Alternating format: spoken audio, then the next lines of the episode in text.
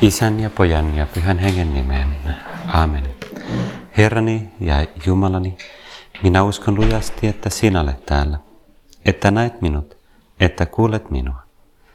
Palvon sinua syvästi kunnioittain. Pyydän sinulta syntieni anteeksi antamista ja armo tehdä tämä rukoushetki hyödylliseksi. Perisynnytön äitini, pyhä Joosef, isäni ja herrani, suojelusenkelini, rukoilkaa puolestani.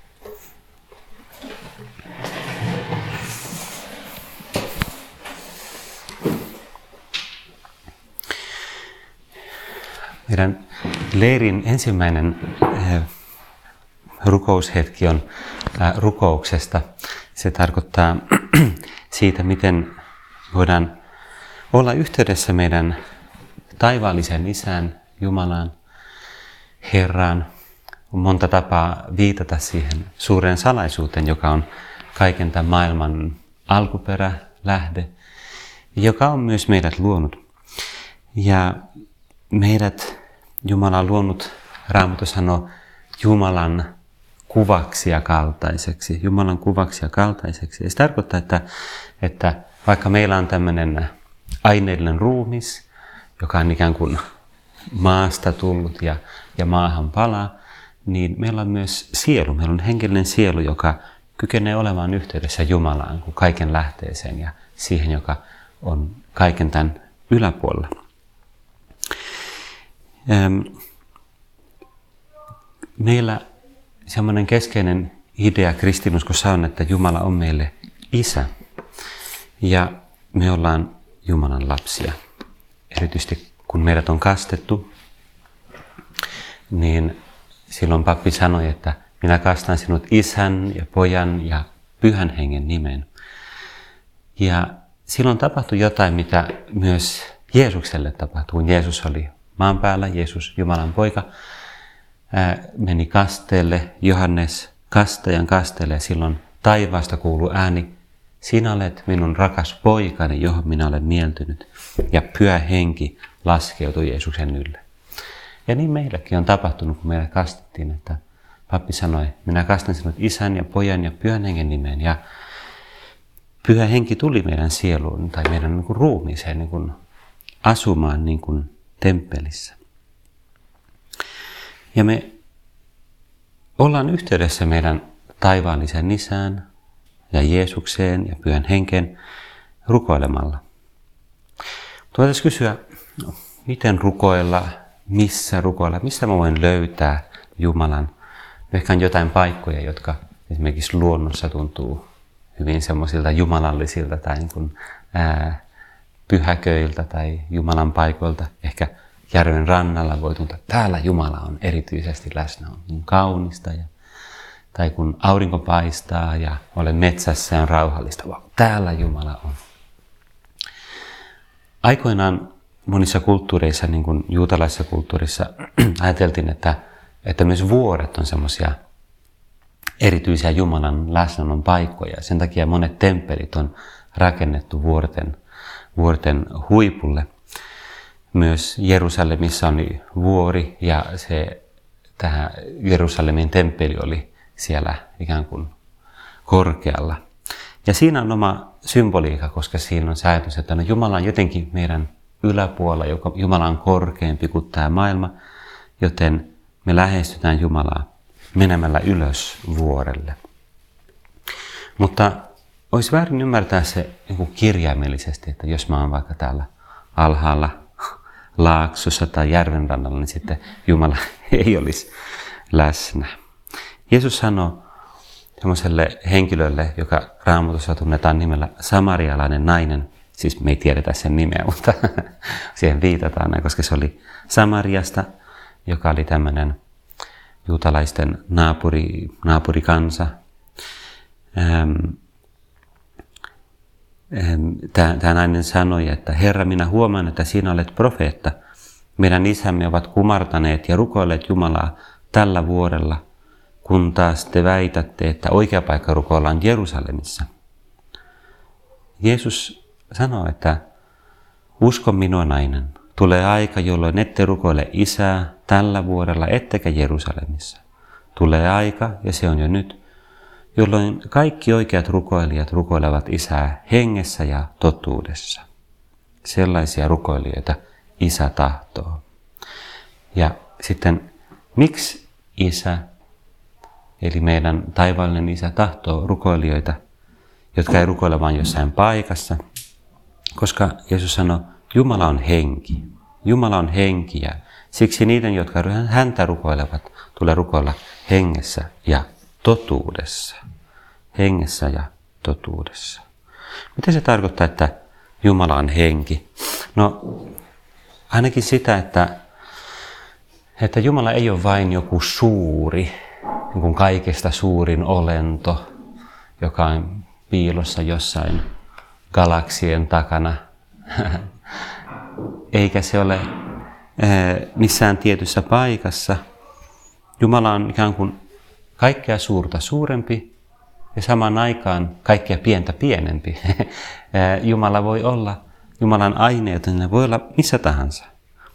Jumala on suurempi kuin kaikki maailman galaksit ja mahtuu samaan aikaan kokonaan kaikkein pienempään asiaan jokaiseen meistä ja vaikka jokaiseen kärpäseen tai se ei tarkoita, että se kärpänen muuttuisi Jumalaksi, mutta Jumala voi olla läsnä kaikessa. Kaikessa, mikä Jumala on luonut, kaikessa, mitä Jumala pitää yllä. Valon säteessä, puun ähm, lehdessä, kaikessa elämässä erityisesti.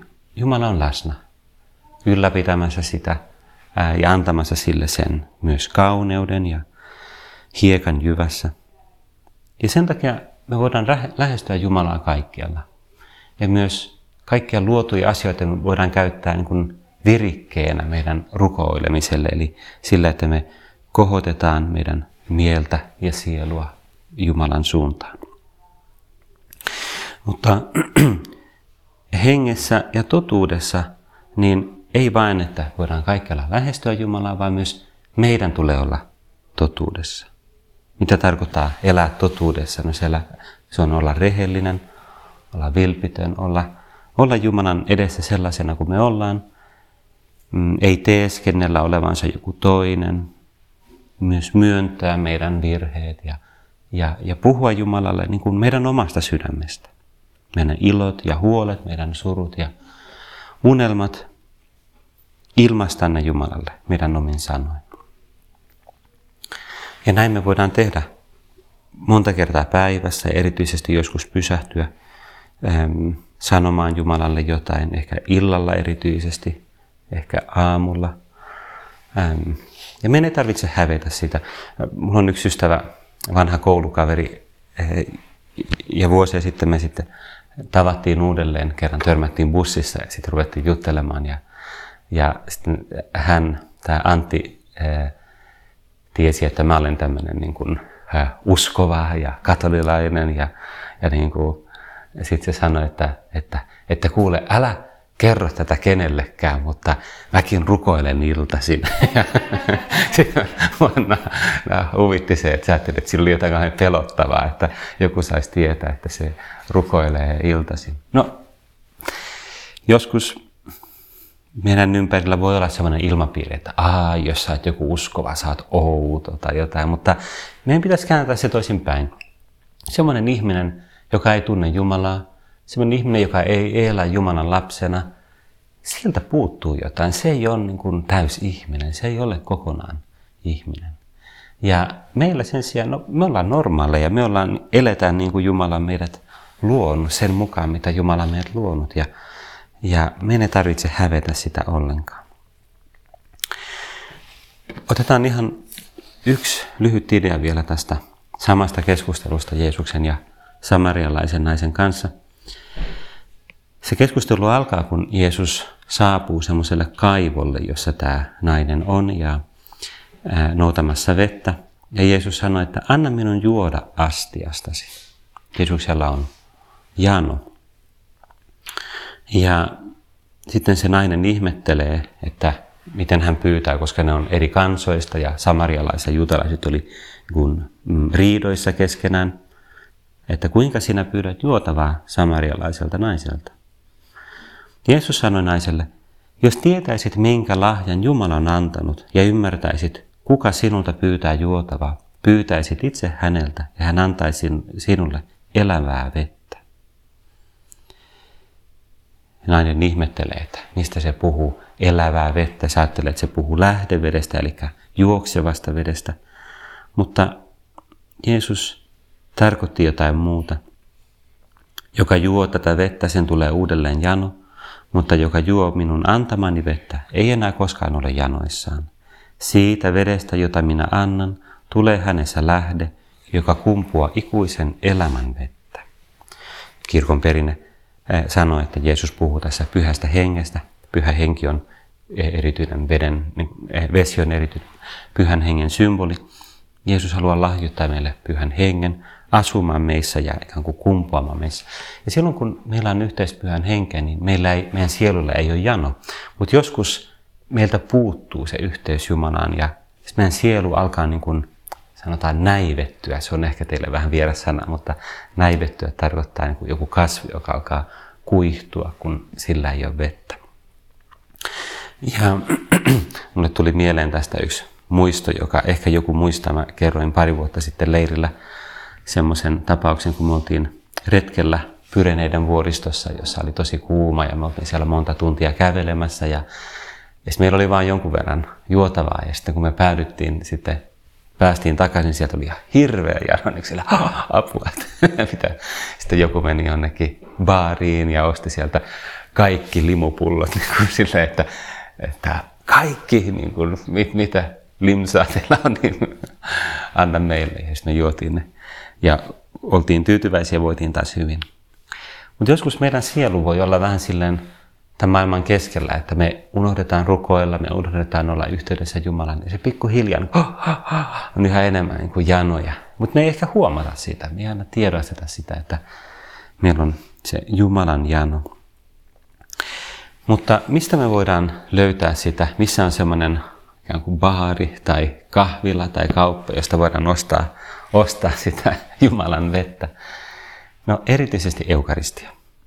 Pyhä eukaristia, joka nyt kohta, kun vietetään messua, niin tulee, Jeesus tulee läsnäolovaksi leivän ja viinin muodossa ja sitten ne hostiat, Kristuksen ruumis, joka on ikään kuin piilossa siinä pienessä leiväpalassa, laitetaan tavernaakkeliin, eli tuohon boksiin, joka on ikään kuin pieni teltta. Ja Jeesus jää asumaan meidän keskelle tähän kappeliin.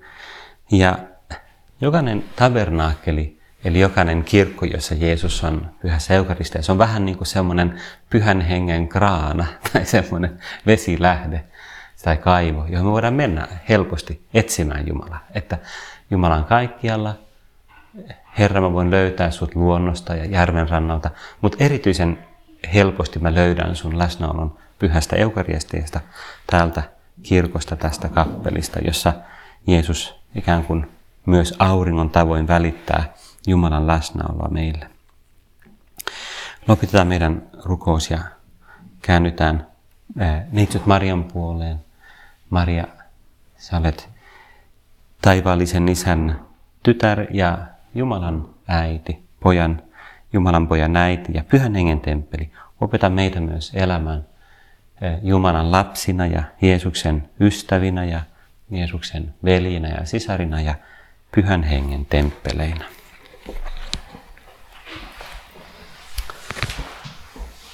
Kiitän sinua Jumalani niistä hyvistä päätöksistä, liikutuksista ja innoituksista, jotka olet mieleeni johdattanut tämän mietiskelyn aikana. Pyydän aposi toteuttaakseni ne. Perisynnytön äitini, Pyhä Joosef, isäni ja Herrani, suojelusenkelini, rukoilkaa puolestani.